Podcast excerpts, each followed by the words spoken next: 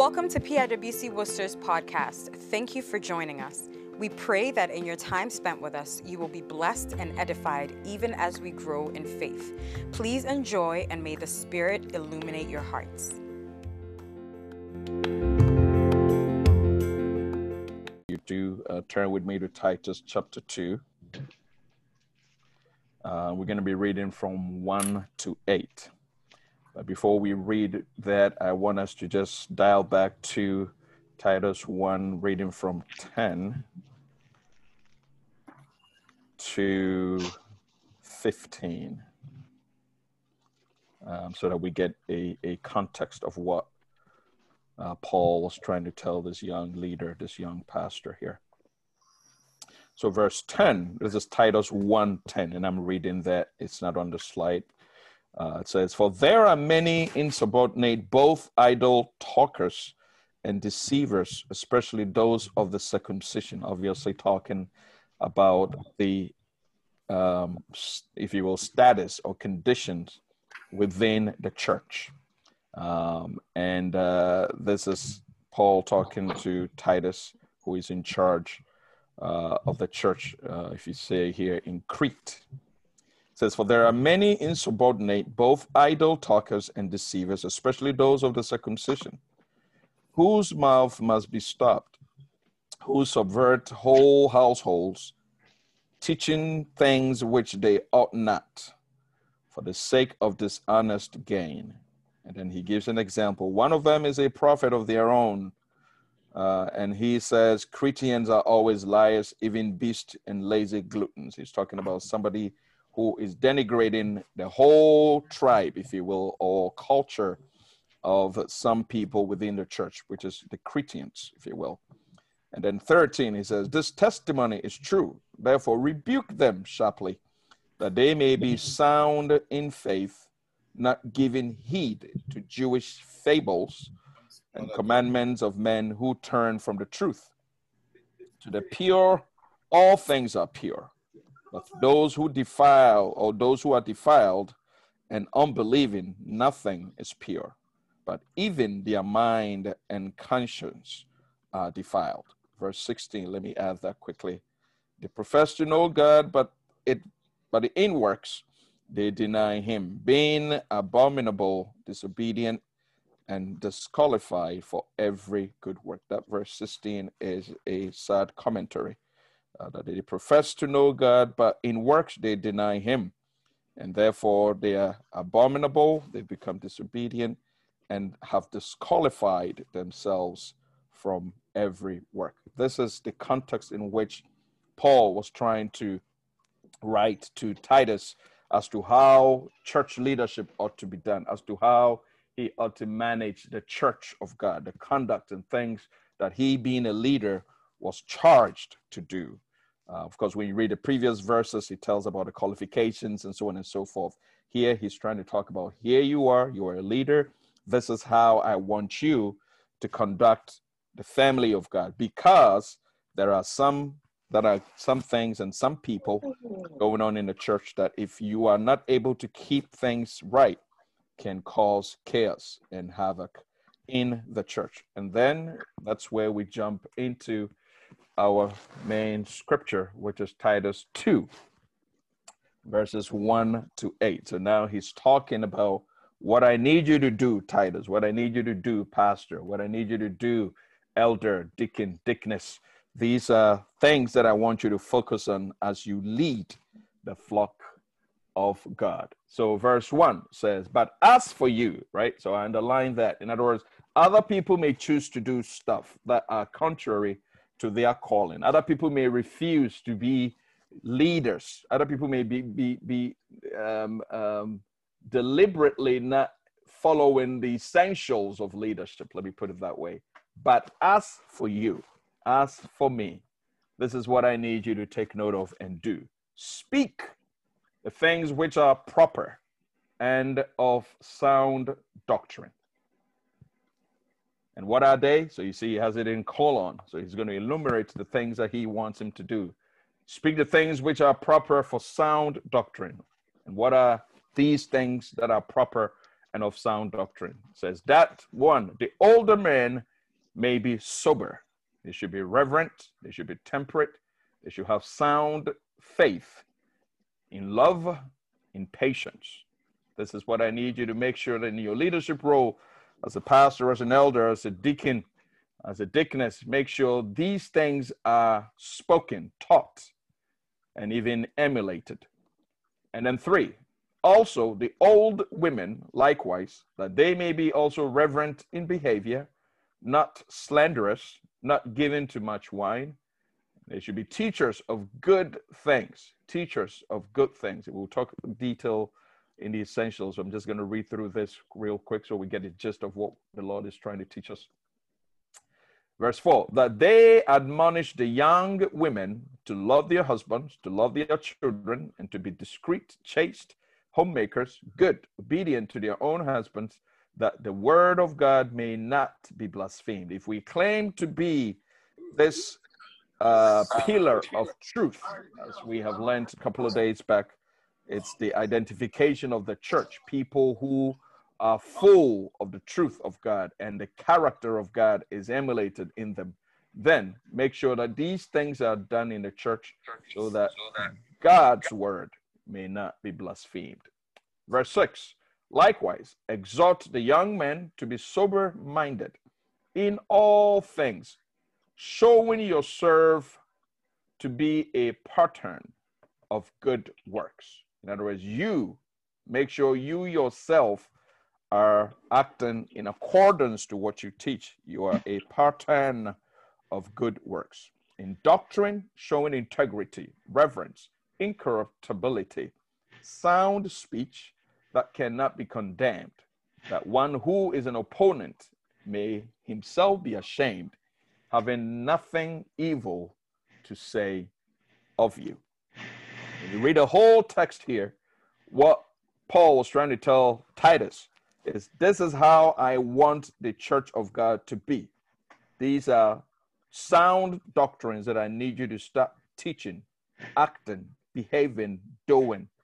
And it covers everybody young men, old men, old ladies, old, old fathers, adults, everybody in there, in a nutshell, should have these lifestyles um, being exhibited. Now, if that is a charge that Paul has given Titus as a leader, that is a huge task because uh, history would tell us that these, him and Timothy, uh, were young folks, right? So young pastors, perhaps, or young elders, or young, you know, for the purpose of our discussion, young deaconesses, or young deacon, or young ministry leaders, and so on and so forth. And they are charge was to make sure the old men in the church are sober, reverent, temperate, sound in faith, in love, and in patience. Make sure the old women, likewise, are reverent in behavior. They are not slanderers. They are not given to wine. They are teachers of good things that see to it that they would admonish the young ones, in other words, teach the young ones, mentor the young ones to love their husbands, to love their children, to be discreet, to be chaste, homemakers, and so on and so forth. How is this young man going to be able to stand in front of these old now? Back in the days when we talk old men and old women, they are really old men and old women, not only in age, but they are mm. vested in the Torah, they are vested in the Mosaic laws, they are vested in the church doctrines and practices. They they they they, they seem to know their stuff, so to speak. However, because you are the leader in this time, in this season, at this moment, your task is to ensure that these characters are exhibited in the household of faith, which is the church of God. Likewise, do the same to the young man. It's a daunting task, but that is what God has called you and I to do. And the fact of the matter is, if you see yourself here on Zoom and you have a role and responsibility assigned to you within the church. What it means is God has determined that you are able and capable of doing it. You just got to have to believe in that and trust the Lord who has called you would equip you and prepare you to be able to do this work. I told uh, the new leaders when we did a quick short orientation that as Samuel once told Saul when Saul had, you know, failed miserably uh, uh, in terms of obeying God, um, and he didn't, and he did the sacrifice. Saul, Samuel told Saul, he said, when you saw yourself inadequate, paraphrasing him, when you felt like you amounted to nothing, even in that time, in that state of mind, God made you king of Israel. What that means is yes, every single one of us, unless you were called when you were in your mother's womb, had no idea we were going to be placed in this position. As a matter of fact, nobody ever seemed to be so prepared and say, Ah, I've been waiting for low so long. Lord, you've wasted time. You should have called me five, ten years ago. Everybody that is called into leadership position and has a genuine heart and a godly mind knows within their spirit that they seem to be inadequate and prepared to face the challenges that comes with leadership. Having said that, we need to just realize that it is not our ability that's going to take us far, but it is the ability of God. He who saw something in us, he who graced us, he who has equipped us will continue to equip and prepare us, shape us so that we'll be able to be accomplishing the task that he's given unto us. Well, I want to encourage all of us, young, new, brand new leader, old leader, whichever position and status you find yourself, know that in this time, at this season, at this moment, the Lord has called you to be a leader of his church. And he who has called you is faithful, and he'll take you all the way and ensure that your task in your tenure will be accomplished successfully even in the mighty name of Jesus. So that brings us to this, of course, popular statement of one of my favorite leadership mentors, John Maxwell, that says, Everything rises and falls on leadership. And it's so true. If whatever Paul was telling Titus would be able to uh, be accomplished and come to pass and have the conduct of the church uh, resemble those speculations and uh, specifications that he gave him, it rises and it would fall on leadership.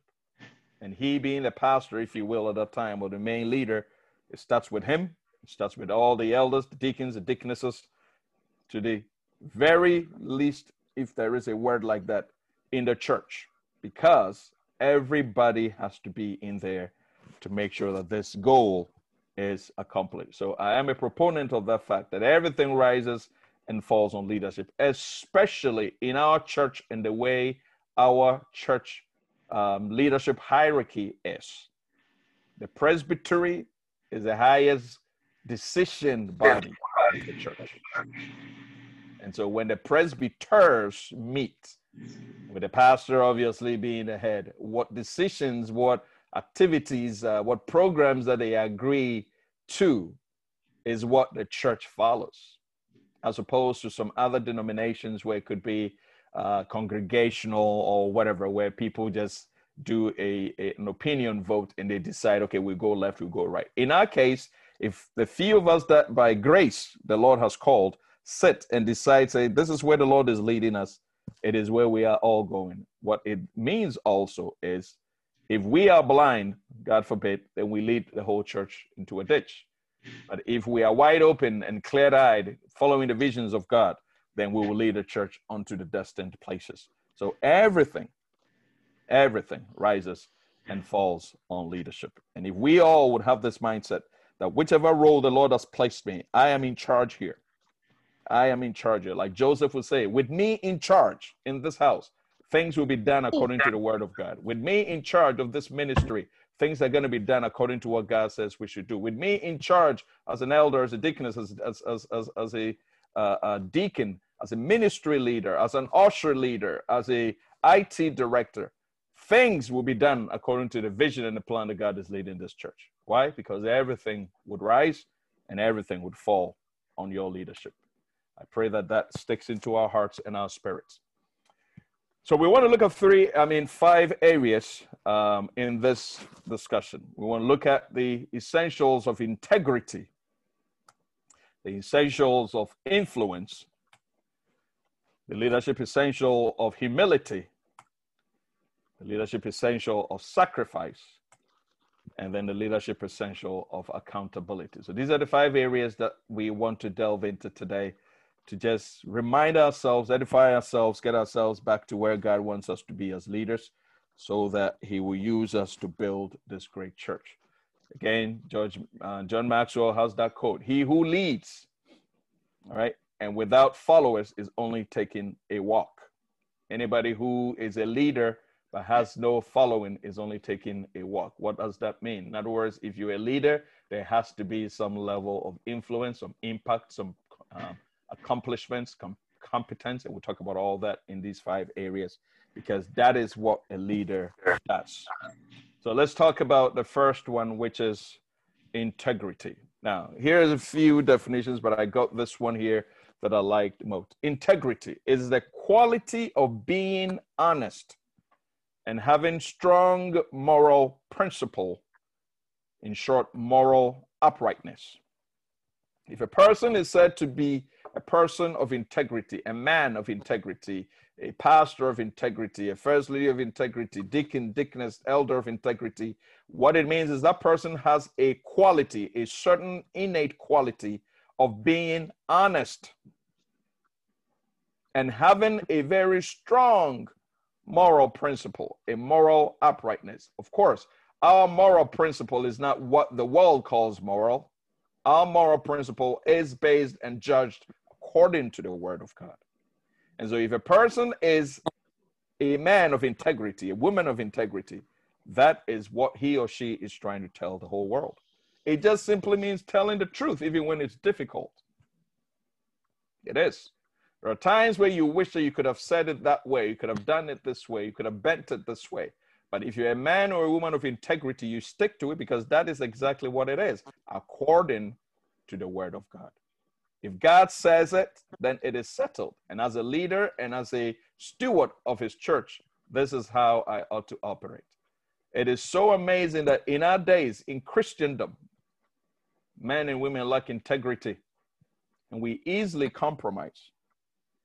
We easily compromise. I am praying that even as we go through these, the Lord will remind us of who we are the Lord will remind us of who we are. Sometimes, oh, but this is common sense. Oh, but this is rationality. But this is reasoning. But this is logic. Yes, it may be.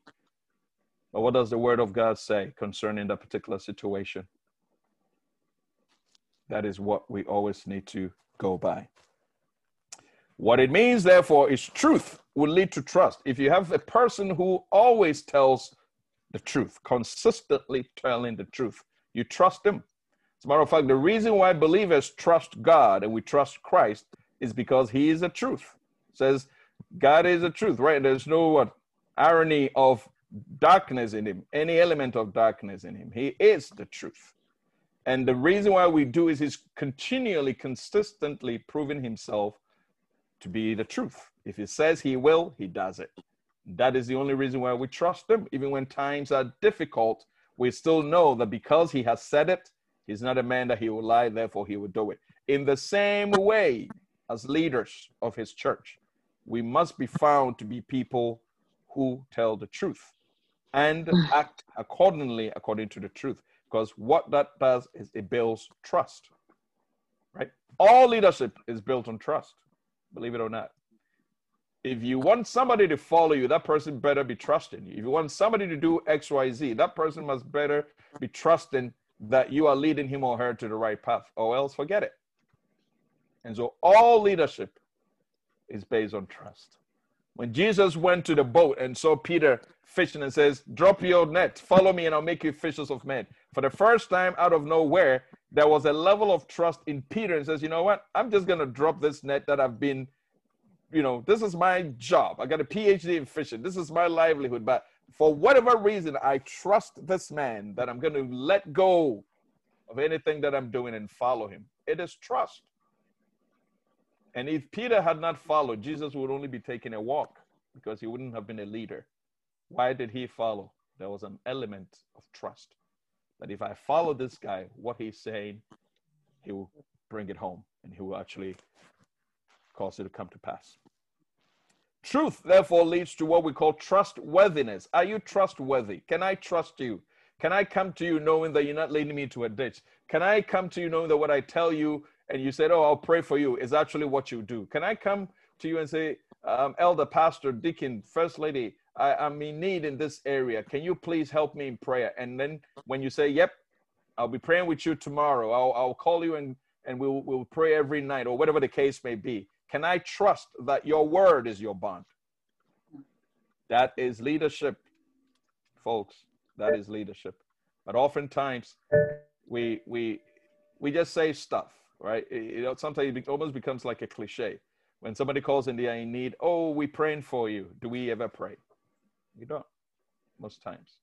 So we are praying that even as we go through this, the Lord would convict us, remind us, the Lord, we're sorry. that There are things that we really, really, really want to do, but we, we fall short.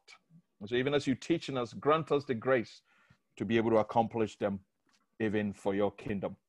Right? Truth, therefore, leads to trustworthiness. I have a statement here. If you're going to be a leader, you've got to have people trust you. And if you're going to have people trust you, you must always tell the truth.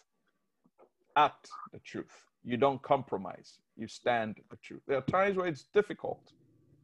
There are times where people would get angry when you're telling them the truth as a leader. There are times where your own reputation and and your fondness, fondness, right? People being fond of you may be diminished by you telling the truth, but you got to tell the truth. There are times where people may not like you anymore as a pastor in that fondness, as an elder, as a deaconess, as a ministry leader. But if what you're saying is the truth, tell the truth. One mentor of mine told me long, long, long, long time ago when I was a young elder, and says, listen, this is what you need to know in life if you're going to be a leader. People may not like the truth you say, but they will respect the truth that you exhibit. Amen. Let that sink into your spirit. Because truth is one. Once it is the truth, you don't go back and remake it. You don't go back and try to embellish it. If it's black, it's black. You don't go back and say it's blue, black, it's grayish, black. It's black. That's it. And if that is what would make people not with what God has told you to do, what the church is doing, what the whole group as a family unit is trying to do, and you are admonishing that truth, please continue to stand in your integrity and do that. And do that. That is the truth. That is the truth, even when it's inconven- inconvenient. And I pray that God will grant us that, that spirit, the resilient spirit, to always continue to tell the truth.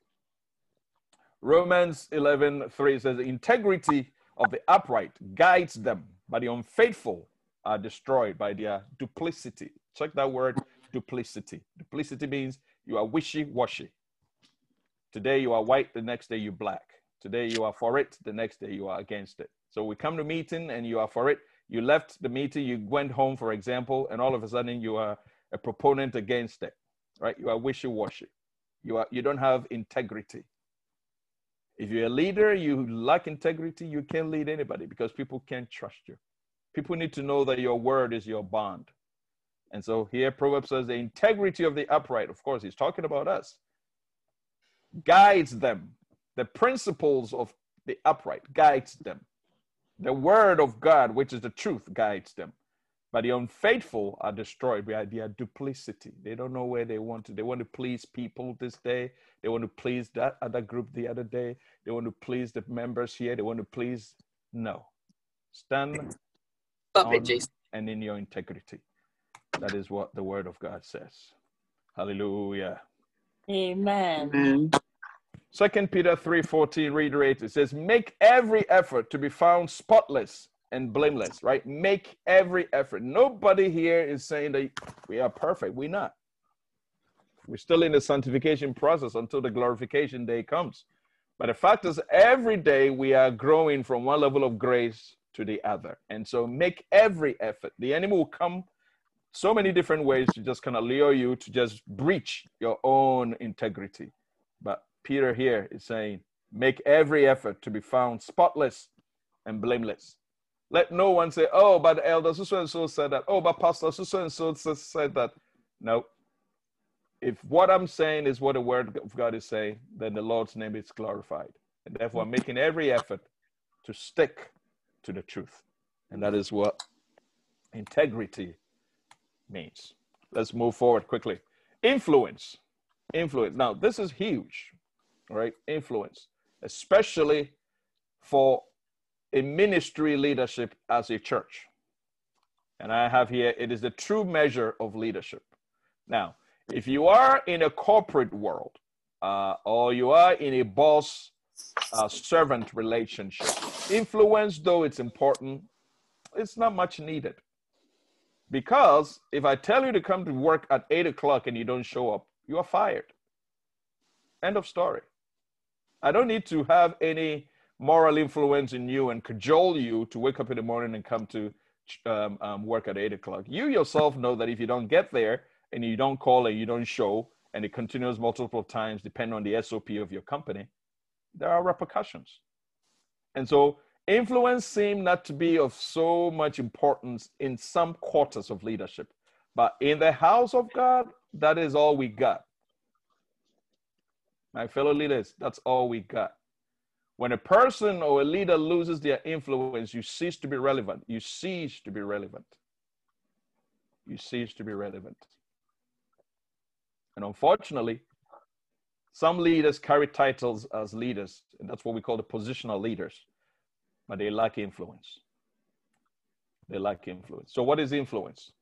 It is the capacity to have an effect on the character, the development, or behavior of someone or something, or an organization or a group, whatever you can put there, without an apparent exertion or force. In other words, you are not cajoling anybody, you are not putting a gun on anybody's head for coercion to say, do X, do this, do X, do that. But there is still a strong level of influence, not coercion, influence, which is the capacity that brings about the effect on that person's character, development, behavior, or someone or something without you forcing them. So when when Paul says, imitate me as I imitate Christ. Just by that pronouncement. He wasn't putting a gun on anybody's head as if you don't imitate me, this is what's going to happen to you. But by mere mentioning of that phrase, if you will, mm-hmm. people begin to look up to him. How did he get that influence? Mm. Was it because he was an apostle, because he was a pastor, because he was a presiding elder, elder, deacon, deaconesses? No. Those are what we call positional leaders. In other words, if that title is taken away from you, there's really nothing left. So I pray that we don't become positional leaders. I pray so. Because there are times where that gets so much into our heads that don't you know I'm this, don't you know I'm that, don't you know I'm this, don't you know I'm that if, if I have to go around telling people, don't you know I'm the pastor of PRBC? Don't you know I'm the presiding elder of PRBC? Don't you know I'm the women's and men's ministry leader in PRBC? Then I have a problem. What it means is if that title is taken away from us, there is really nothing that we have in terms of influence. So, how do you build influence? These are a few things that I put there. Your character, who you are, who you are as we go through this, you know, it, it's also a form of evaluation for all of us. Ask yourself, who am I? Who am I? One thing we need to understand is every leader first is a Christian before he became a leader. It is amazing when sometimes we think we are leaders more so than Christians. I'm the bishop, I'm the apostle, I'm the archbishop, I'm the pope, I'm the whatever. And we forget that that doesn't matter at all. That's just grace that has landed you to that responsibility. But your core foundation is you are a Christian first, you're a believer first. What the member is supposed to do, for example, in terms of getting up in the morning, doing his morning devotion, getting up and reading scripture, praying and interceding, being faithful, uh, being benevolent, all that, you too, as a leader, have to do that and more. So if you're a leader, what it means is you have transcended the basics You've transcended the elementary milk. You are now able to chew bone. And not only that, but people are also able to rely upon you. And so the way you act, the way you behave, the way you talk must be different. Character, who are you? When members are saying stuff, what do you say as a leader?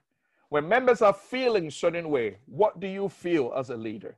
When members feel like giving up, what do you do as a leader? Do you also join and throw your hands in the air?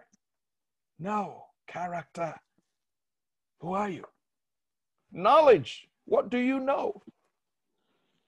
And here I'm not only talking about the knowledge of the Word of God, which is our basic and primary goal as leaders. Know the Word, teach the Word in season and out of season, be apt to teach, as Paul was telling Timothy in, in his epistles of pastors to him.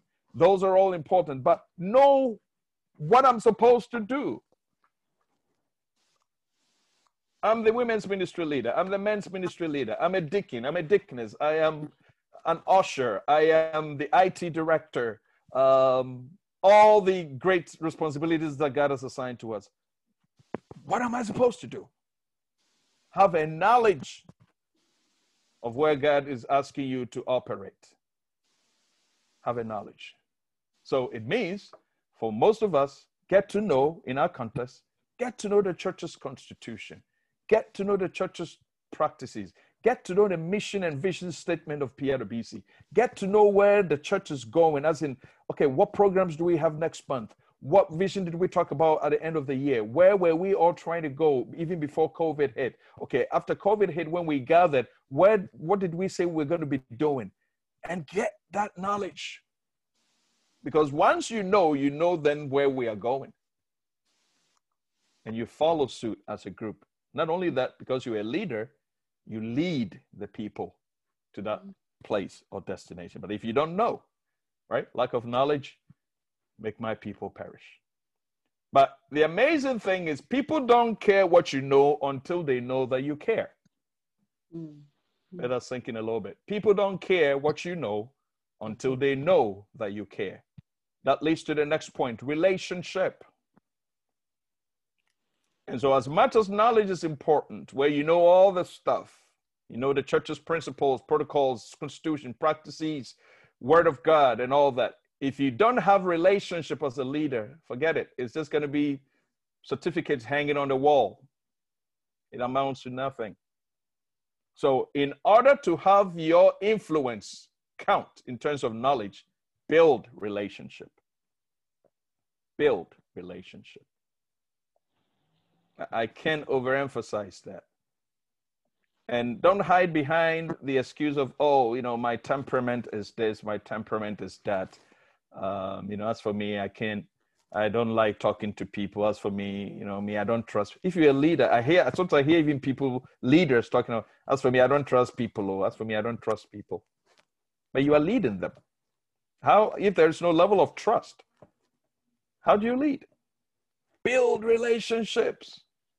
So relationships are hard to build, but guess what? What is the hardest relationship ever recorded that a relationship between Christ and his church. It is difficult. We are stubborn as hell. We are rebellion as hell. We are disobedient. Yet he seeks to build relationship with us all the time. And we are his representatives that he has assigned his church to us as leaders. We better learn how to build relationships. And so, who they know you to be? Who is pastor? Who is presiding? Who is church secretary, who is this, who is that? How will they get to know you? Build relationship. Gradually, start somewhere. That is why when we implemented the fact that everybody is a shepherd, get your list, call anyone on the list at least once a month. I, I bet you if God were evaluating us, all of us will fail. Some will do well, I'm sure. but majority of us will not do well because it sounded more maybe as a task, but that is our core duty, is our responsibility to know. Jesus says, I know my sheep or I know my flock, and my sheep or my flock knows me. What was he trying to say? They hear my voice when I speak. They can decipher my voice from somebody else who is coming to steal them from the pen. How did that happen? Relationship getting to know them, getting to know their plight. As you call them every day, once a month, maybe the first time they'll be reluctant. The second time they're warming up a little bit to you. The third time they realize, oh, wow, this sister cares about me. This brother cares about me. Therefore, if there is something that I can open up to him, to her, at this point, I've built some level of relationship trust that I can share. But if that's not there, it will be difficult. So, relationship. Number four, wisdom. Wisdom is how you applied knowledge appropriately according to the plan and dictates of God. Wisdom. Not every knowledge needs to be spewed out just raw like that as a leader. Not every speech ought to be just blasted out like that. As for wisdom. as for wisdom. And not what the world gives, but that which the Spirit that indwells us gives. So there are times where you wish to say your mind, there are times where you need to act certain way, but the Spirit of God says, ah, chill, relax. Just obey. It's all part of exercising wisdom. Wisdom. Competence, the ability to execute. So you can have all the above, so to speak, but if you are incompetent in terms of the role in which you've been assigned to, you have no influence either. So uh, let me just throw it out there. You are the IT director, for example, and you have no idea about IT. And everybody is counting on you for IT stuff and nothing is coming up. I mean, what influence do you have? So that's that's the whole point. And part of what we are doing here in terms of leadership retreats and equipping all that, it's all part of building our competence. Because some of us probably some of these things, though we know it subconsciously, it has not been moved to the conscious state yet. And we, it hasn't prompted, oh, wow, I, I need to check here, I need to check here. But as we do some of these things, it brings our mind to the forefront, knowing what we ought to do. Get to be the expert in your field, not as a boastful manner, but so that you be a competent, a well done, faithful servant. What I've given you, you have worked hard to accomplish. That is competence. And so I pray that all of us, whatever role, responsibility the Lord has given you, add to it competence. Upgrade yourself, somebody would say, not in a worldly manner. Go to the Lord. Lord, check the, the, the, the conversation that Moses always has with God, right? Sir, you, you know me. I can't even speak. I'm this, I'm that, I'm that. Go to the Lord. Let, he already even knows. That's the whole point of your frailties, your weakness, your fears, your shy, your whatever it is. And as you go to Him and you pray and you ask Him to equip you, because He called you for this job and He didn't call us to disgrace us, He called us to glorify Himself through us. The Lord will make you competent. And we can do all things because He strengthens us. But these five things, at least, will cause you to have influence. Again, if a leader loses influence, I said, he becomes irrelevant. Becomes irrelevant. The way you talk, the way you relate to people, the way you apply knowledge, the way you are able, uh, unable to do stuff, you don't show, you don't call, whatever it is that you're going through. You keep doing it over time, over time, over time, you lose relevancy. And so you may be wearing a title, but you're only a positional leader you are not an influential leader. So you may be even talking, you may be even doing whatever it is, but then there's no influence. You're not impacting lives, you're not changing. The capacity to have an effect on character, development, behavior is not there. Why? Because you lack influence. Why? Because you lack character, knowledge, you don't build relationship, you lack wisdom, and you are incompetent. But we pray that he who has called us into this task will grant us these grace so that in our tenure as leaders, we would have influence. Influence as in positive influence, because some leaders can also have negative influence. When we read Titus 2, Paul was one in Titus. That there are some who are bringing confusion. Why? Because they are influencing some household members onto things that don't please the Lord. Be a leader of good influence be a leader of good influence. What is it that the Lord is doing in the church? This is what the Lord is doing in the church. Now you have the knowledge. How do I do that? Then I build relationship. How do I then go forward? I am competent in what I'm doing. How then do I go ahead? My character shows because what I say, what I do is in line with what God is doing in the church. It's amazing when the church, a whole church, is going left and the leader says, ah, me, I'm going to go left. I'm going to go right, for example. And not only that, but then his or her level of influence is pulling other people from also going. We are all accountable. God is going to ask us sooner or later. Because that's what Titus was warned against. And we pray that as we go through some of these things, we are also asking for forgiveness. God, forgive us. Sometimes we let our own personal and selfish ambitions get ahead of what you want to do. Sometimes we feel like we know much better than what you're trying to do. But as we go through these teachings, purge our hearts. Forgive us. Cause us always to stay in tune, in sync, in line with your purpose. Because we're not here for ourselves. We are your servants. And that which you do is what we also would follow. Influence. So Matthew 5:13, Paul's scripture, right? You are the salt of the earth, but if the salt loses its saltiness, if the salt loses its influence, how can it be made salty again? It's of no longer any good for anything except to be thrown out and trampled upon. That's when a leader loses influence because these five elements are lacking. Please, let's build relationships. Let's build relationships. I remember when we were young and we, we came into the eldership, um, some of our old fathers would say, you know, as an elder, you know, you, you, your face has to be, you know, some certain demeanor, right? Uh, I'm sure they meant well so that you don't lose, uh, I don't know, whether credibility or whatever, um, or you don't lose face, as sometimes we, we say it casually. Uh, but if that is not building relationships, it's very hard to be a leader. It is.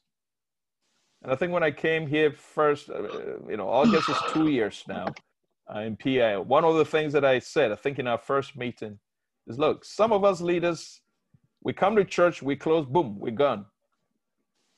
The only time we ever have any chat with maybe one or two members is when we come back the next Sunday. And we are leaders. We are, we are the leaders. They are our flock. We don't even know them. How are they going to know who we are? How are we going to know who they are? How are we going to be able to impact the knowledge that we have into them? It makes us incompetent. And therefore, we lose influence. That is key. And so I pray that the Lord help us to get back on track. First Corinthians 11 1 says, Imitate me as I imitate Christ. I think I said that already because Paul was trying to say you need to have influence, not putting any gun in anybody's head, but based on these five things. Now let's look at some seeds of positive influence, right? As a leader, one of the positive influence that you can have in the household of God, be a peacemaker. So Hebrews 12, 14 to 15 says, make every effort. Again, the same phrase, make every effort to live in peace with all men. See to it that no one misses the grace of God, that no bitter root grows up to cause trouble and defile many. Let that sink in, leaders. See to it that no one misses the grace of God and that no bitter root grows up in our church even in you, to cause trouble and defile many. The little yeast messes up the whole dough. One little bitterness, hurt, pain, whatever it is, grows and grows and grows. And before you, you realize you become like a cancer, you spread it like gangrene all over in the body of Christ. But you are the leader. Your job is to be a peacemaker. You quench those things, you heal those things. You are the chemotherapy to the cancer that is spreading. You quench it. But unfortunately, many times you see leaders stoking fire. We are praying that in PIWC, such will not be found of us, but we'll be peacemakers. That is what the scripture is saying, and that is what is required of us. Be an encourager. When members are crying, when members are afraid, when members are desperate, as a leader, you should be the one with a broad chest, the broad, the strong shoulder that they can lie upon and say, you know what, I'm going to call my um, um, um, women's ministry leader. I'm going to call my men's ministry leader. I'm going to call my youth leader. I'm going to call that sister. I'm going to call. whoever you are and whatever role the God has given you, somebody should be able to say, when I go talk to this brother, this sister, this pastor, this elder, this deaconess, this deacon, I will be encouraged.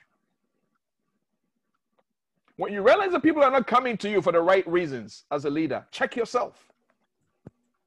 If you're a leader and the only time people come to you is they want to come and bring um, um, um, complaints and this, this, that, this one did this. Didn't you see what happened here? Can't you see what the church is doing?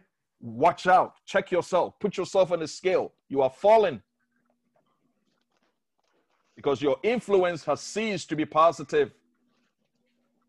You become like what Titus was saying, is written in Titus, that prophet who sows discord. Your job is to be encouraging the members. When people are desperate and afraid and times are hard, your job is to say, you know what, sis, bro, uh, God is still on his throne. He would do it. Not just say stuff and then you demoralize people. And we are leaders. Let us consider one another in order to stir up the love and good works. Hebrews 10 is saying, not forsaking the assembly of ourselves together as in the manner of some, but exhorting one another as so much and more as you see the day approaching. That is your job as a leader. We should be the ones calling members, guys, we got to go to church. Guys, we got to go to throne room. Guys, we got to go to meeting. Guys, we get that's our job. But it's unfortunate sometimes the leader himself or herself is the one that is speaking against that same gathering. Yet we are leaders. Let us consider one another in order to stir up the love. Stir up love, not confusion. Stir up good works, not apathy. Is what scripture is telling us because that's who we are. We are stewards of the people of God. Be an encourager as a leader. Number three, forgive. Listen, listen, my brothers and sisters, you can never be an effective leader if you don't learn how to forgive. And if for some reason you have some idea of leadership as everybody is going to like you, Everybody's going to be like, nice to you. Everybody's going to love you and hug you and give you kisses. Mwah, mwah, mwah, mwah. Please, it's not going to happen. It's never going to happen. As a matter of fact, as a leader, you are thoroughly exposed. You're the one standing on the pulpit preaching, you're the one leading the ministry, you're the one bringing in ideas, you're the one saying stuff and all that. You are thoroughly exposed, you and your whole entire family there is always the likelihood that somebody's going to hurt you. There's always a likelihood somebody's going to disrespect you. There's always a likelihood somebody's going to speak bad against you. But you are a leader. You are a leader. For that reason, learn to forgive. Learn to forgive. Because without forgiveness, you can be a peacemaker, which is what Hebrews is talking about. Let no bitter root grow up and cause trouble and defile many. It starts within you. Oh, this sister did this to me. Oh, this brother did this to me. Oh, that presiding elder 10 years ago did this to me. Oh, that pastor 100 years ago did this to me. And it has caused bitterness. You can forgive. How can you lead? The fact of the matter is, the master himself, the master himself was disrespected, abused, disobeyed, Spot on. What makes you think that you, you, you are so special than him? It just doesn't happen. Expect that not everybody is going to like you as a leader. As a matter of fact, you are not leading to please people, by the way. If, if your, your philosophy of leadership is, I, I just don't want to step on anybody's toe, I just want to play it safe and cool, you will never be effective. Let me repeat that. If your philosophy of leadership is I'm just going to stay in the middle. I, am not going to, you know, ruffle any feathers. I don't want to step in anybody's toe. You will be an ineffective leader because your job is not to play it safe. Your job is to edify, to change, to modify. And when people are in your comfort zones and you are there to modify, to change, yes, you will ruffle feathers. Yes, there will be some discomfort. But at the end of the day, you are doing what God says you should do. You're not pleasing men, but you're pleasing He who has called you to do that job. If you don't learn to forgive because somebody stepped on your toe, because somebody spoke disrespectfully against you, somebody yelled at you, somebody did whatever to you, and that is still there, and you haven't forgiven, you cannot be an effective leader. So Colossians talked about it. Bear one another and forgiving one another.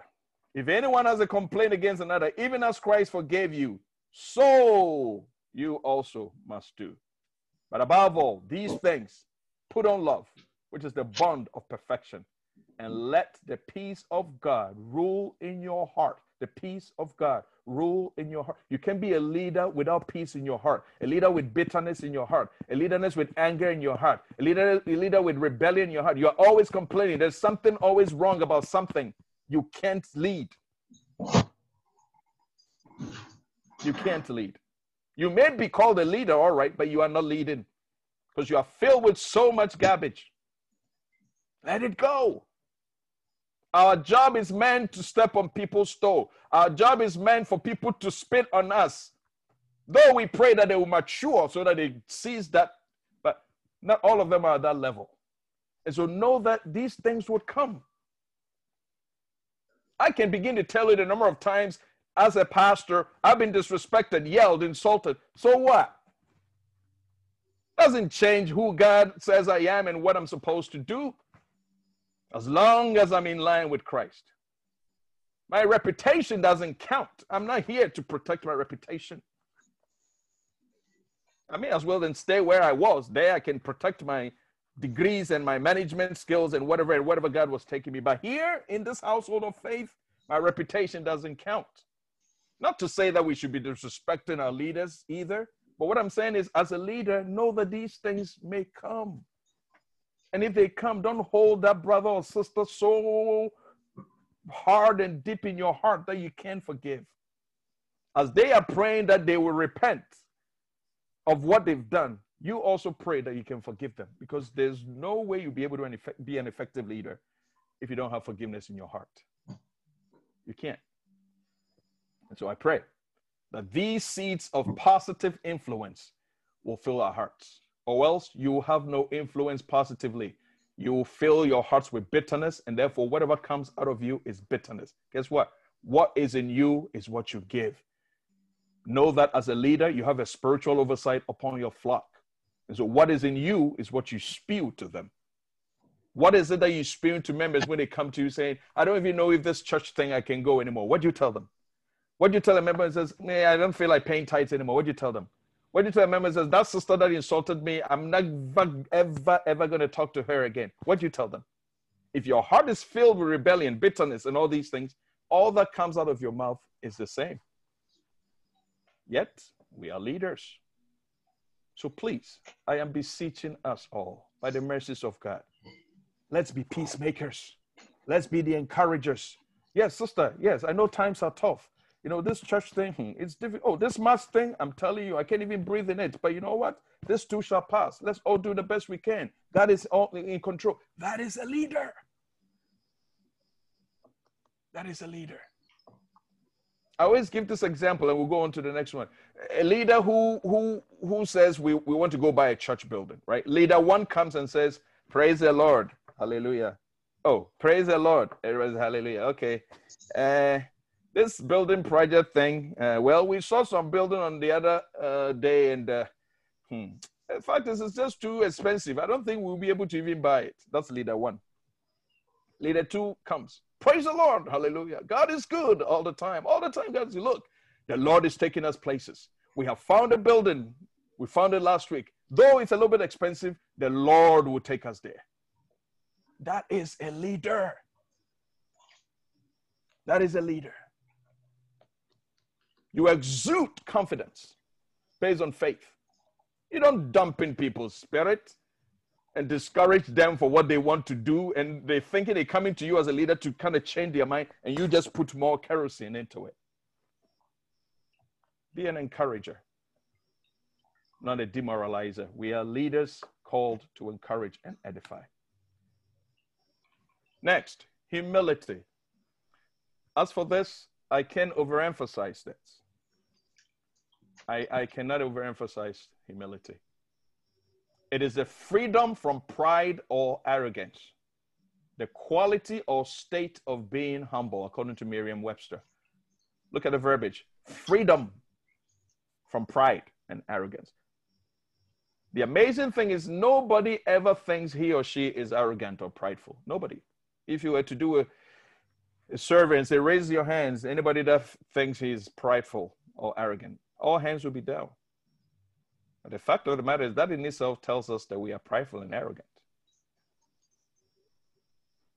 Every day as a leader, check yourself. How am I behaving? How do people see Jesus himself as who do people say I am? Jesus himself. He was doing the self evaluation. I'm here for a purpose. I know within three years I'm gone. I want to know that from all this time, what I'm trying to do, influencing people and all that, they see me to be who I am. But it comes with humility. None of us is qualified for this job. Let me repeat that. No one, none of us is, is born entitled to become the leader of a church. I wasn't born and some prophet says I was going to be a pastor and therefore whether I like it or not, I have to be a pastor. If I don't become a pastor, I'm, I'm gone. No. It's grace. Were there other better people? You bet they are. Were there more than 12 that Jesus could have chosen to become his disciples? You bet they are. Why would he choose Judas? Why wouldn't you choose some criminal like that to come into your fold? Couldn't you choose a better person? Yes, he could have.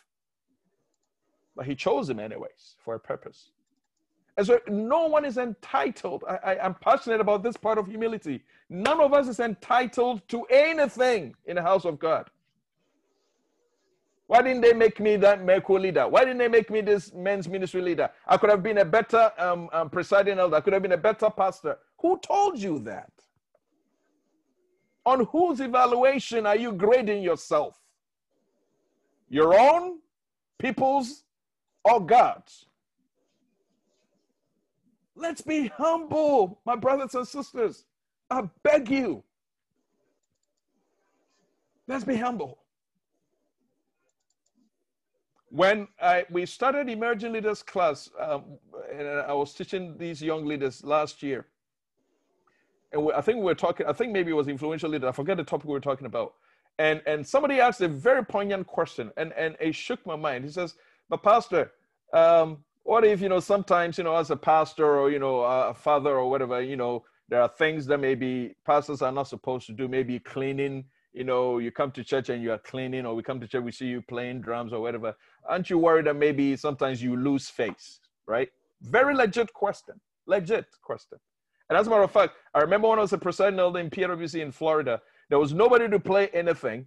I would go and play drums. I'll come and preach. Sometimes I'll find some small boy to just do the drums, just give me the beat. I'll go play some keyboard. And and then I remember our district pastor came one time and says, you know what, you guys, you don't have to have your let your presenter do these things. Somebody else should go and learn this. I knew it was a good thing, right? They mean it well because you need to sort of protect that image. But for what? Seriously, for what? If if in fact I come to church and there's nobody there to clean and I'm able to clean, what is wrong with me doing that? Though we are not saying that that should be the norm, but what I'm trying to say, I'm talking about humility. I am never entitled to this position that God has given me. None. Zip. Neither of us is. It is only grace. Grace has found us and has placed us where we are. So don't ever feel entitled. Don't ever think, I should have been there instead of that sister. I should have been there instead of that brother. No, you, you are not. If it pleases the Lord in his own wisdom to place us wherever he wants, he will. Because guess what? This is what is besetting our church. You're a deacon, all of a sudden, I have to be an elder. I've been here for 10 years and everybody is becoming an elder. How come I'm not an elder? You were not called to become an elder. At this point, you were a deacon. Stay as a deacon. Philip was a deacon and he was still operating in his ministry. Oh, I'm an elder. I've been here for long. Why? How come they are taking uh, presiding elders, uh, men's ministry leaders, whatever leaders, and I'm not. Who said you are entitled to that? Stay where the Lord has placed you. and serve in humility. Few things I wanted to point out here. No, meekness is not weakness. The fact that you are meek, the fact that when people yell and talk blah blah blah blah blah and raise their voice and you are quiet, calm as a leader, doesn't make you weak at all. It is actually strength under control. So be humble. Be humble. Let people speak and say all the stuff and flex their muscles all over you. As a leader, and, and I'm saying this, those of you that have come in first, I mean, fresh, let me put it that way. The fresh women's ministry executives, fresh men's ministry executives, whatever position that you have been placed at and you are fresh in it, learn, listen to what I'm telling you, brothers and sisters, learn to be meek. Some people may even even undermine your your leadership position and role. That's okay. Be humble. Some people may think you don't qualify. You, who made this guy that? Who made this lady this? That's okay. Be humble. Because even the master himself suffered the same. But I want you to know, and I want to encourage you, that your meekness, your humility doesn't mean you are weak. As a matter of fact, it is your strength which is under control. In the same manner, arrogance or pride, it's not strength either. Arrogance and pride is weakness in disguise. You are weak in your own self. And therefore, you portray it with this pride, arrogant, you know, image. And people see through it. People see through it. It's like you creating attention for yourself. People always, some people always want to create attention for themselves. Here I am. I'm here. I got to speak. I got to do this. I got to yell. I got to do that. I got to complain. I got no, no. You are a leader. You're a servant. Godly leadership is servant. And servant requires a humble ser- um, servant, not entitled bosses. Nobody's entitled. We are all servant by grace. And it's not a position, it's a responsibility. If we get to understand that, we don't fight for these things. We don't. I, I, I think I said it some years back in some assembly or whatever, and they were picking presiding elders. They picked some other presiding elder, and the presiding elder's wife, not even the presiding elder himself, but a wife, flips over, goes to the pastor's house. It is my husband's turn. It is my husband's turn. He should have been the one to be the presiding elder, not this other person. Not even the elder himself, the wife. As if it's some I don't know, uh, royal, um, how do I even put it, installment. And so uh, you've been here five years, you become the next person who is six years will, will come. They know who is seven. No, it's not. I'm saying this partially because believe it or not, this is what has ingrained in some of our minds in our church. You may have been called to become a deacon, and you're a deacon for life until Jesus comes. You may have been called to become an elder. You're an elder for life. You may never be a presiding elder. You may never be a men's ministry leader. You may never be an apostle, a pastor, an area head, ever. God called us and didn't say, I'm going to promise, when I, you, I'm going to make you apostle. I'm going to make you an area head. Never. He called you to be a pastor, serve as a pastor, serve as an elder, serve as a deacon, serve as an usher, whatever position. Because guess what? He is the one that elevates. If God sees that this brother, this sister, this man, whoever it is, have served me faithfully in humility, and as I've entrusted little to him, I can entrust much, he himself would elevate you. Don't fight for it. Don't get so bitter. That is not leadership. Because then you, you, you, what you're telling God is, where you've placed me here, I don't like it. This, this is too small for me. This place is just too mediocre for me. I am more excellent than this place that you've placed me. But I pray that the Lord will help us. Humility, my brothers and sisters, humility, humility, humility, humility. And it's from the heart. It's not the outward thing. Sometimes we act humble, but we're not. God knows our hearts. Your attitude should be the same as Christ Jesus, who, being the very nature of God, did not consider equality with God something to grasp, but made himself nothing, nothing, Nothing. Taking the nature of a servant, being made in human likeness, and being found in the appearance as a man, he humbled himself and became obedient to death, even the death on the cross. Philippians 2 5 8. That's it. And if we are his servants, then we need to have this attitude. We need to have this attitude. It's not what you think you are able to. This is I, I I've been here for years. Uh, I've served the church for for whatever years. See, this that is what is bringing bitterness in our hearts. And, and I'm saying this with all passion, not even just in our local church, everywhere in our church. But I've been in ministry for 20 years. How come this person just came in 10 years and made him national head? Who told you you are entitled to become a national head? You're not. It is God who decides.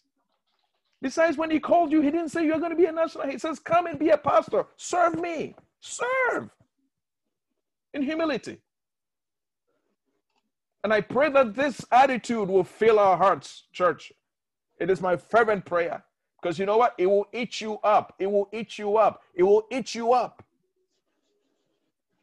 It will eat you up. You become so bitter. You talk and talk and talk and talk and complain and complain and complain. And even the little that He's entrusted in you, you become very incompetent. Because to you, you're above that. Take what the Lord has given you, do it well. Because at the end of the day, you're not doing it for man, you're doing it for God. He sees you even if no one has seen you. People who, who come to the church Nicodemously and clean. One day I was walking to the church uh, and I didn't know somebody was there. I walked in, a member cleaning the whole place. I'm like, ah, why are you here? So, Pastor, uh, occasionally I come in and do it. That is what we're talking about. That is what we're talking about. He doesn't seek recognition. Whether somebody sees that he cleans or not. No, the fact is the job has been done. The deaconesses and the deacons will come, the bathrooms are clean. Hallelujah. Who cleaned it? Some angel? No, not an angel. A person who is humble. That is what I pray that we all get to. Humility. It will take us places. This is my quote. I posted it last night when I heard something floating in the air and Facebook. I hardly do that, but I had to post it. Maybe somebody need to put my name there to to to uh, uh, uh, what do they call it now? Uh, trademark it or whatever. But this is what the Spirit of the Lord was speaking into my, my spirit. Ensure your call does not lead to your fall. Let it sink in. Ensure, make sure that your call, your calling, does not lead to your fall. When you were never an elder, when you were never a deacon, when you were never a deacon, when you were never a pastor, when you were never an apostle, or whatever position the Lord has placed you, how did you serve the Lord? And now that you've become an elder, a deacon, a pastor, a apostle, a deaconess, how are you serving the Lord? Is your desire looking for the next higher end position, the next recognition, the next reputation that you want to build for yourself? Have you forgotten that you are a servant? Don't let the position change you. Because guess what? Leadership does not change. Leadership exposes. It exposes who you truly are. And so when you are in a position of leadership, that is when people know who you truly are. I was telling somebody that this COVID has exposed real leaders versus pretenders. COVID has exposed a whole lot of stuff, but one of the things it's exposed, it has exposed who real leaders are and who pretenders are in every walk of life government, social status, church wise, the ecclesia, everywhere. Because then you realize those who really have the competence and the humility to serve as leaders, and those who are just there as pretenders. Hello, is this trying? And then when things ah, become you can difficult, come on in, okay, to the minute clinic. when things Yeah. got difficult, they just throw their hands in the air. It's called humility. Let us learn to be humble. Be humble under who you serve. If if if if if you you are you are you see that's what Peter uh, Paul was telling Titus. Tell the older women, tell the older men. So if you have a young presiding elder, you have a young uh, men's ministry leader, you have a young women's ministry leader, you have a young youth ministry leader, you have a young pastor for for that matter, and you are an old man, an older father, an older mother, and you are not humble, how can you serve under them? You can't. It takes humility. You may, you, you, you may be smarter, you may have PhD, you may have double degrees, you may be knowledgeable in some areas, you may be gifted in certain areas. Your women's ministry leader may not have the same thing. Your men's ministry leader may not have the same thing. Your elder, your pastor, even for that matter, may not have the same thing. If you are not humble, you can't serve under that authority. But I am praying and beseeching all of us let us be humble, just as Christ was because that is what he's called us to be humility. Humility is wisdom. I just want to read this quickly. James 3 13 and 18. Write it down and then meditate upon it. James 3 13 to 18 says, Who is wise and understanding among you? That's a question. Let him show by good conduct that his works are done in the meekness, humility of wisdom. If anybody wants to be wise, anybody wants to portray himself as smart, anybody wants to say, I'm, I'm there, I've landed, he says, let that person show that by good conduct, that his works, his deeds, his mannerisms, his speech, his leadership are done in the meekness of wisdom, humility of wisdom, because wisdom is the proper application of knowledge according to God's stature statutes. 14. But if you have bitter envy and self seeking in your heart, check that out. That's exactly what I just said. I should have been here. I should have been this. I should have been that. Why did they bypass me? Everybody bypasses me. I've been here 10 years. I've been here 20 years. I'm knowledgeable than him. I'm knowledgeable than her. And I should be there. Envy and bitterness fills your heart. If that is what has filled your heart, he says, do not boast. Don't flip your hands and be telling everybody. I can do better than her. Look at these small, small boys that they've made leaders. Look at these small, small girls that they've made leaders. Because when you do that, you lie against the truth. And then he says, that kind of wisdom, that kind of talk, that kind of behavior does not descend from above, but it is earthly, it is sensual, even. And look at that, it is demonic. Because the master the master rebellion himself is Satan. He was the one that thought that he was better than God. He was the one that thought that he could ascend and do greater things than God can ever do because he thought he was entitled to it. I'm the one that, you know, I'm, I'm the chief worship leader or whatever he was, archangel in heaven. And yeah, I am it. And so I can ascend. And guess what? The, the and amazing part is he was able to take one third of the angels to follow him. That is how a leader who is arrogant and unhumble can do damage to the church.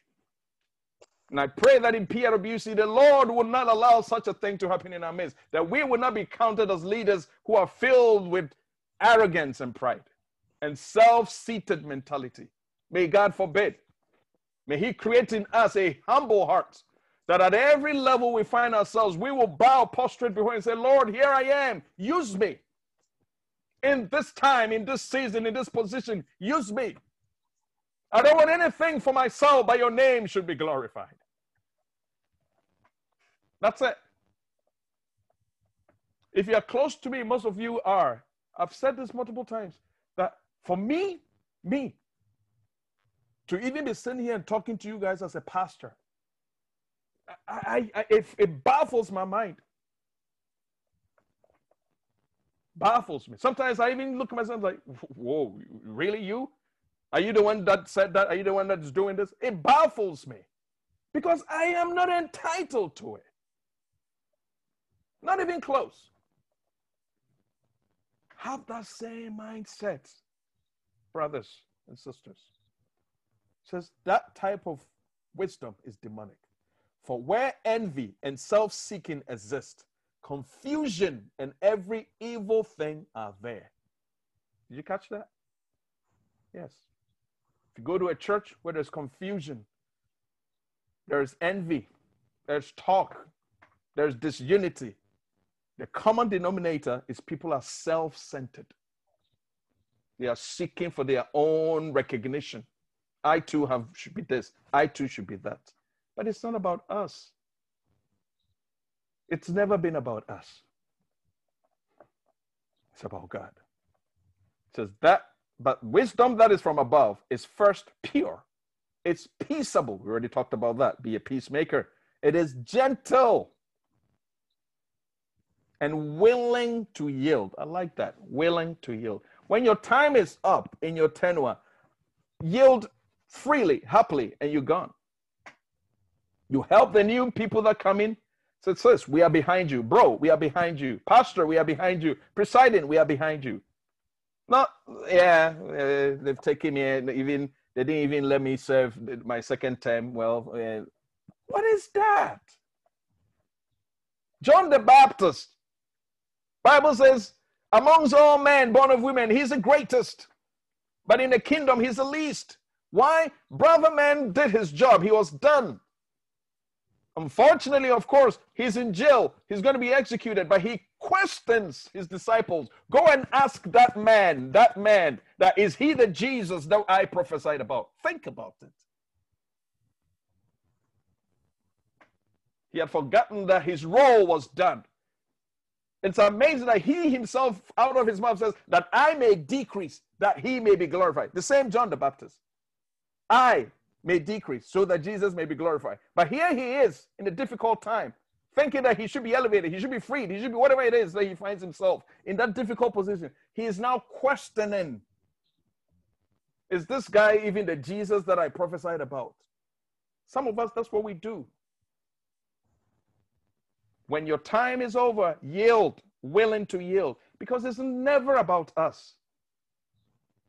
See, this is the same mindset. Let me digress a little bit. Unfortunately, my fellow Africans that are on the line, this is the same mindset with African leaders because they always think it's about them. So the Constitution says you can only stay on for four years. The four years is coming to an end. Oh, let's change the Constitution. I want to stay for another five years. Pride and arrogance, self seeking. It's all about them and not about the people, not about the church of God. My fellow brothers and sisters, it's never been about us. It's about the flock of God. Remember, we were also once the flock. And by grace, He's made us overseers, overseers of people who He Himself hath purchased with His own blood. Not our blood, His own blood. And therefore, as we lead, let's lead with humility and not entitlement. It says, willing to yield, full of mercy and good fruit, without partiality or hypocrisy. That is who a leader ought to be. Without partiality and hypocrisy. Let your yea be yea, your nay be nay. Stick to the truth. Stay on point of what God's word is saying. Don't be duplicit. And I pray that the Lord will grant us all grace to be able to do that. Moving on quickly sacrifice. Sacrifice. I've made a statement multiple times that anybody that wants and desires to be a leader and does not acknowledge sacrifice is only taking the job for granted. You're just joking. Look, even right now, some of you could have been shopping. Some of you could have been doing your Saturday chores. Some of you could have been, you know, having time with your your kids because you've been working all week and this is the Saturday that you can spend time with. But here you are sitting on, on the Zoom for two, three hours listening to your pastor speak. It is sacrifice. It is. Some of you are doing stuff that ordinarily you wouldn't have done, but it is sacrifice. It is. So when Jesus tells them, you know, follow me, I'll make you fishers of men, it is sacrifice. As a matter of fact, he himself says, Who is going to go build a, a, a, a, building and does not calculate what it would take to build that building and just jumps in and then unfortunately he's not able to complete it because people are going to laugh at you. What he's trying to say is if you have accepted this role to be my leader and you are humble before me that I equip you and edify you to lead my flock, you must understand that it takes sacrifice. you would have let go something. Yeah. You would have to let go something. Elijah, when he was called, says he went and, you know, sold everything, you know, made a feast of all the sheep and oxen that he was, you know, I guess owned because he didn't just want to go back there again. He just wants to follow according to his calling. It is sacrifice.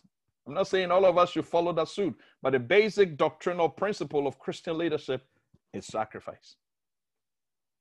It's sacrifice. And I have that. Godly leadership is sacrifice, not entitlement. We all sacrifice some way, some shape, some form. So if if if members are not coming, we as a leader have to go. The story in scripture that always kind of brings to mind is scripture says when all kings were going to war, David chose to stay home.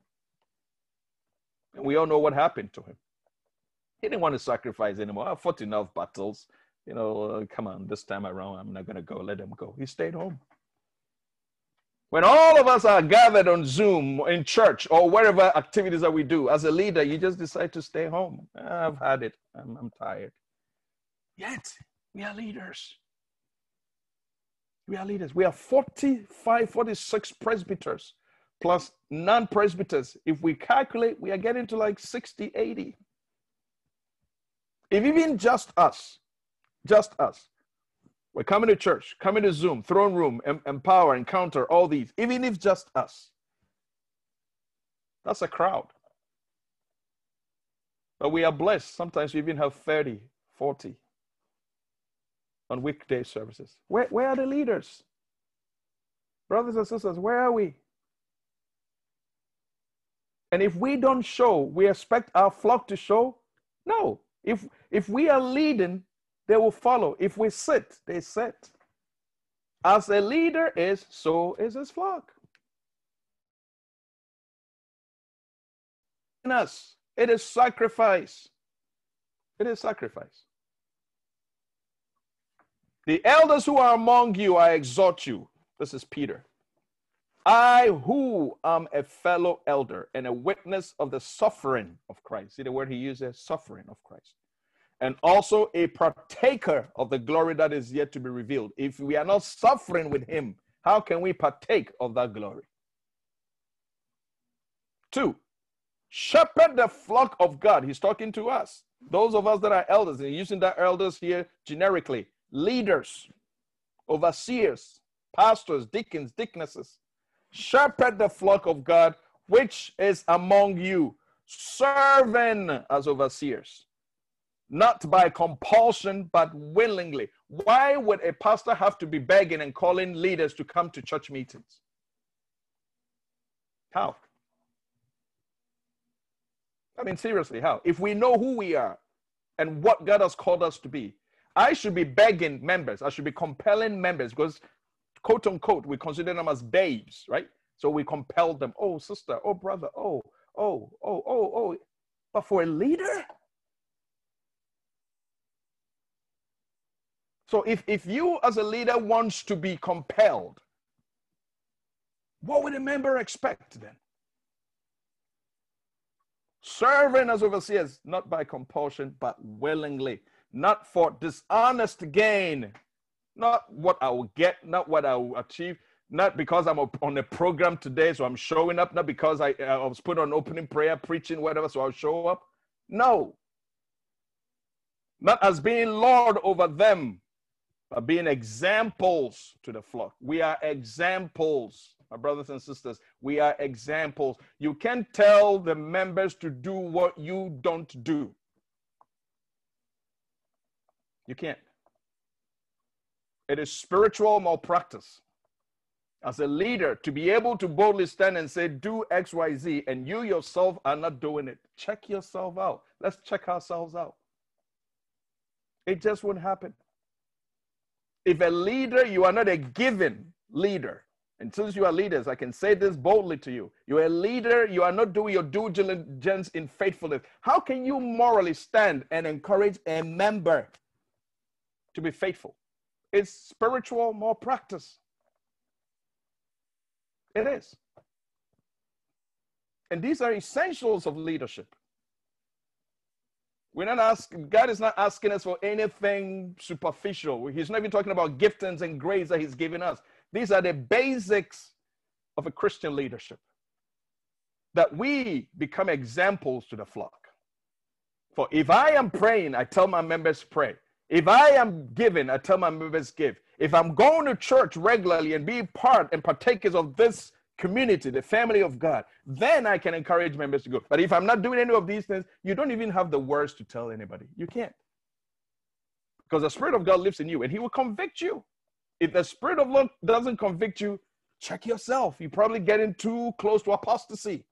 Nothing moves you anymore. But you are a leader. God called you for a purpose. God called you and equipped you and endowed you and gave you a mandate that you should lead his flock from one level of grace to the other. And we should be an example to them. We should be an example to them.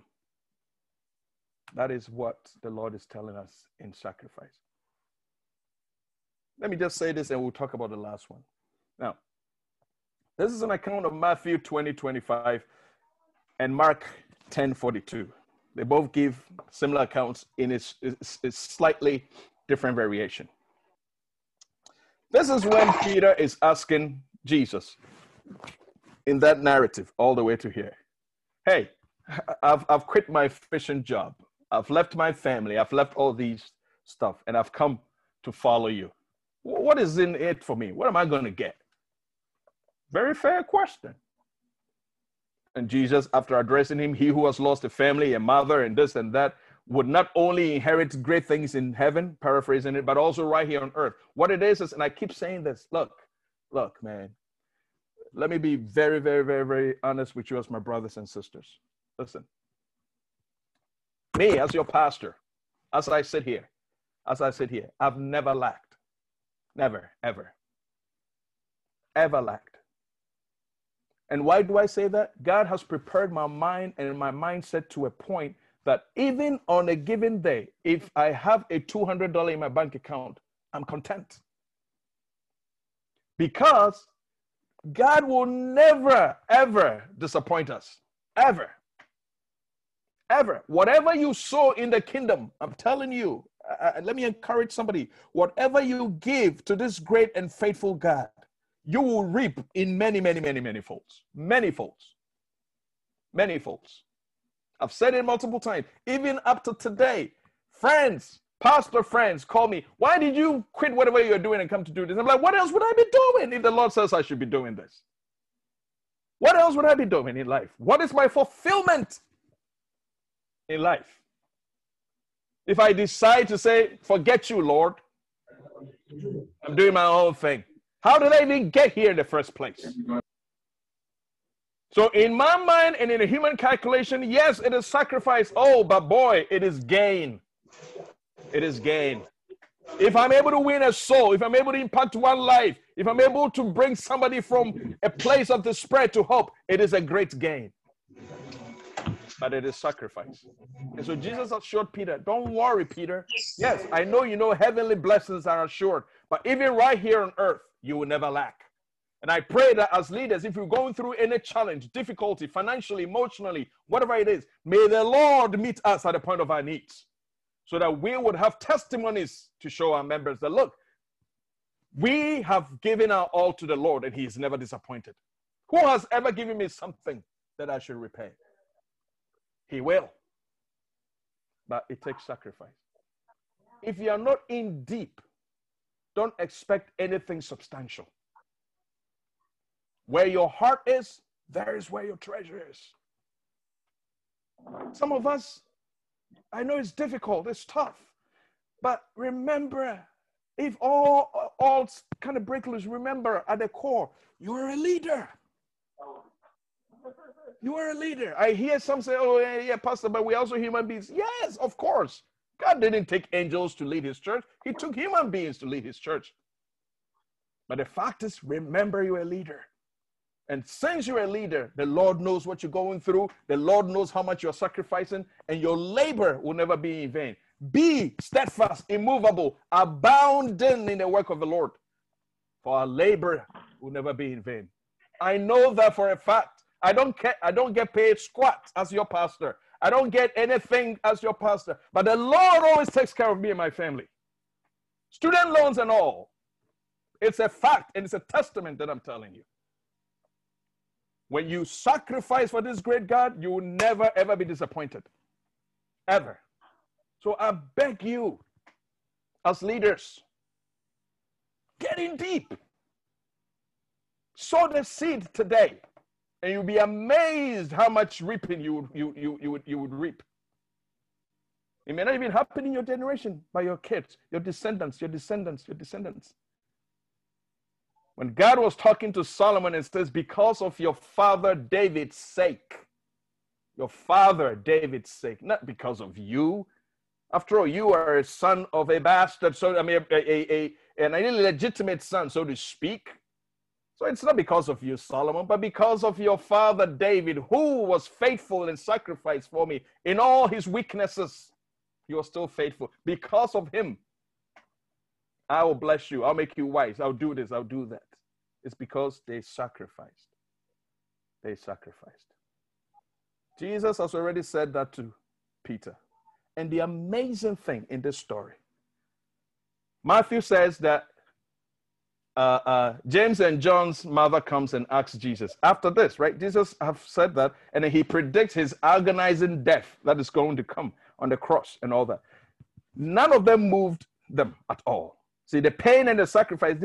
Mom comes and says, Hey, Jesus, consider my two sons. I want one to sit on the right, I want one to sit on the left. That is Matthew's account. Mark account says that the brothers themselves, James and John, the Zebedee brothers, goes to Jesus after Jesus has told them that yes, you're going to be rewarded here. You're also going to have heavenly riches. But now listen, I am going to go through this agonizing death. I'm showing you sacrifice. This is what I'm trying to tell you. This is what Jesus is doing. Our blessings will come. But guess what? Right now, sacrifice is important because I myself am going to be sacrificed. After he said all this, nothing moved them. They come to Jesus and says, Hey, we need you to do something for us. Jesus says, What? I need my brother to sit on your right, and I need myself to be on the left. See? See the mindset? They are thinking of what? Self seeking, if you will, self seeking uh uh, uh, uh, uh, rewards without any sacrifice. And Jesus looks at them. When you get a time, read that. Says, You can't carry the cup that I'm about to carry. You can't drink the cup that I'm about to drink. If you really, really want to be there, that part, I don't even know who's going to sit on my right, who's going to, that's the father's to decide. But I get your point. You, you want to be rewarded. You want to be seen. You want to get to that high level. Put in the sacrifice. Put in the sacrifice. Brothers and sisters, our leadership is sacrifice, not entitlement. It is. Let's sacrifice, and the good God will reward us. Let's sacrifice. When the members are not coming, you should be there. When people are sleeping and snoring, you should be up praying and interceding. When we're calling for meetings, yes, you have other things, but do your best. Make every effort to be here. That is what leadership is about. Essentials of leadership. That's the basic. A reasonable act of service, as Romans will have it say. And finally, accountability. After we've done all this, let us not forget that we are accountable. It is an obligation or a willingness to accept responsibility or to account for one's action. Everything I do as a pastor in my whatever years the Lord places me in PWC, guess what? I am going to account for it. Everything that I was in Springfield, I'm accounting for it. Everything that you are in your responsibility right now, as long as the Lord is going to hold you there for whatever years, you will be accounted for. You will be right now and at the day of glorification. I gave you such giftings. I gave you such grace. What were you able to do in my household? And what are we going to tell the Lord? Well, that sister got me angry. That presiding elder didn't like me. Oh, that pastor just said something to me the other day that just shook my spirit, so I quit. What is our excuse? Really? Do we even have an excuse? We don't because we can't look into the master's face and even be able to open our mouth to say that. I can only imagine, as the song says. We can't. First Corinthians 4 1 and 2. We're wrapping up quickly. Let man or men so consider us as servants of Christ. Let everybody that looks at us from within the church and outside the church consider us as servants of Christ and stewards of the mysteries of God. He's given us the mystery.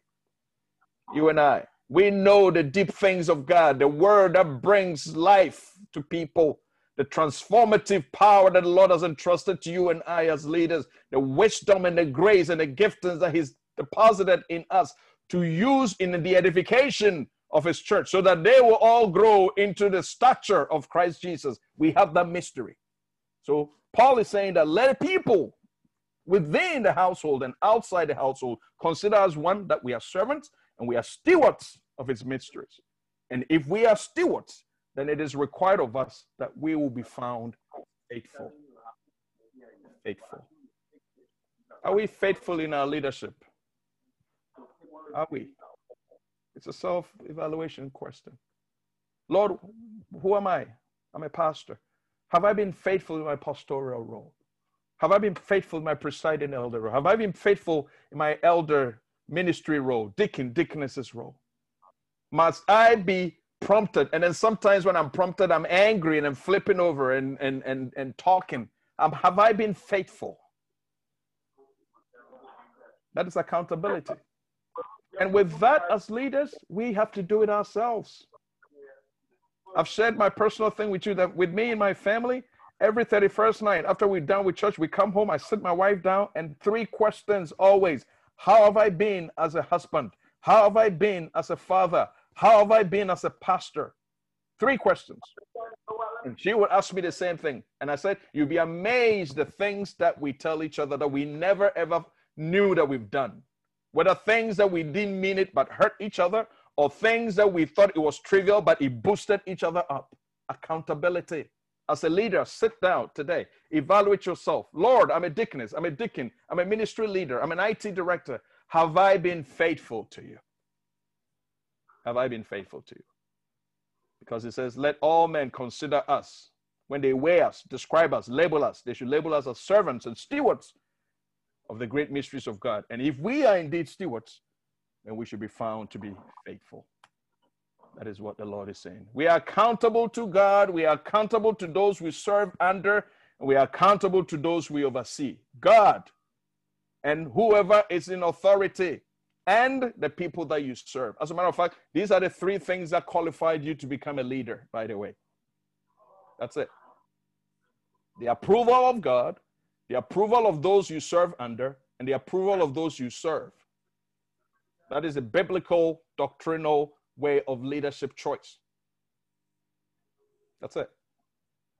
You can go through scripture and do that. And you realize that in every situation, if God chooses, the approval must be there. Even in sometimes the people approve before God chooses, even though God has already chosen.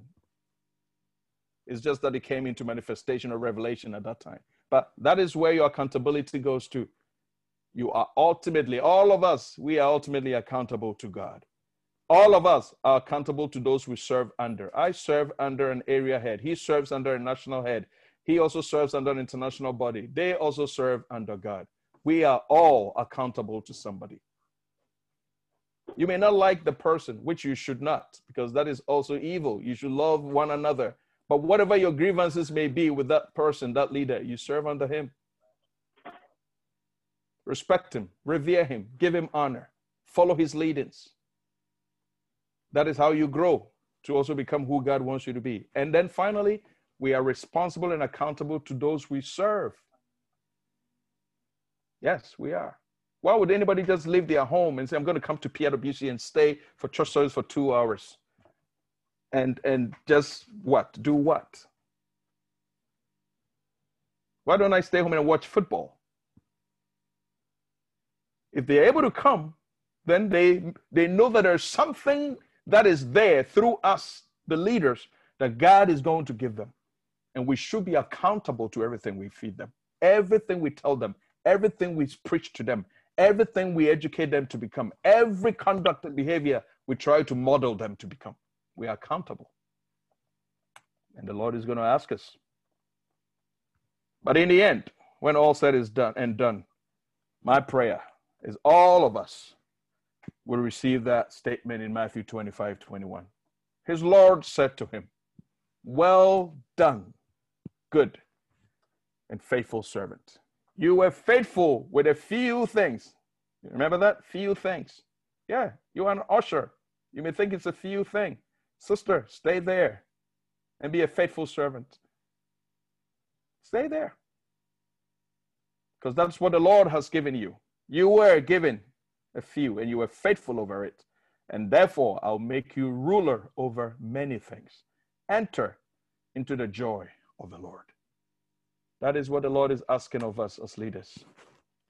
In conclusion, I want to read that Titus 2 again. But as for you, as for us, you, myself, everybody that's listening to me, and those that were not able to come, speak the things which are proper. For sound doctrine, that the older men be sober, reverent, temperate, sound in faith, in love, in patience.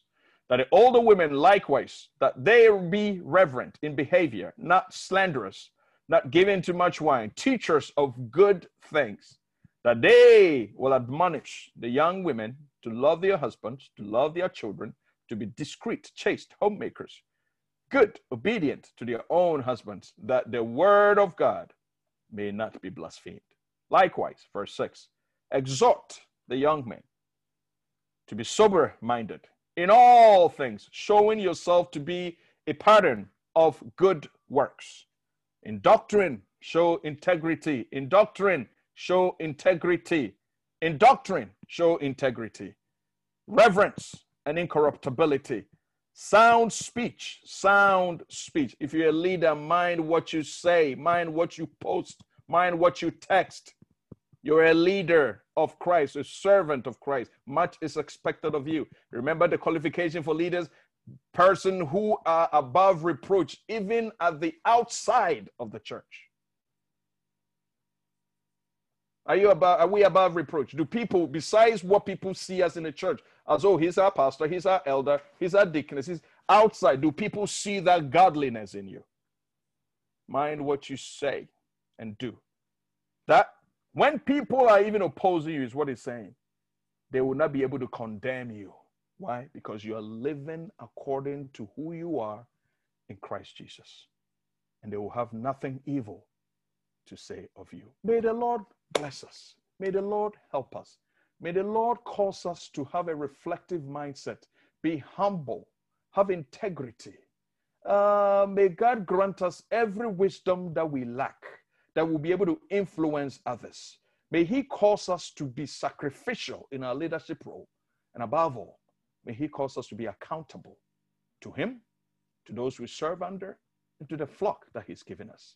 So that at the end of it all, His name only will be glorified. May He bind us together, purge every pain and bitterness out of us, take every mindset of self seatedness out of us. And may we know that we are nothing before Him except that His grace has made us who we are. That at the end of it all, only God's name will be exalted. In Jesus' mighty name. Amen. Amen. Amen. Amen.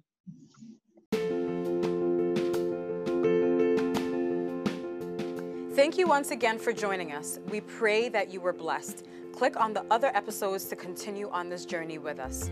Don't forget to share and follow this podcast. God bless you.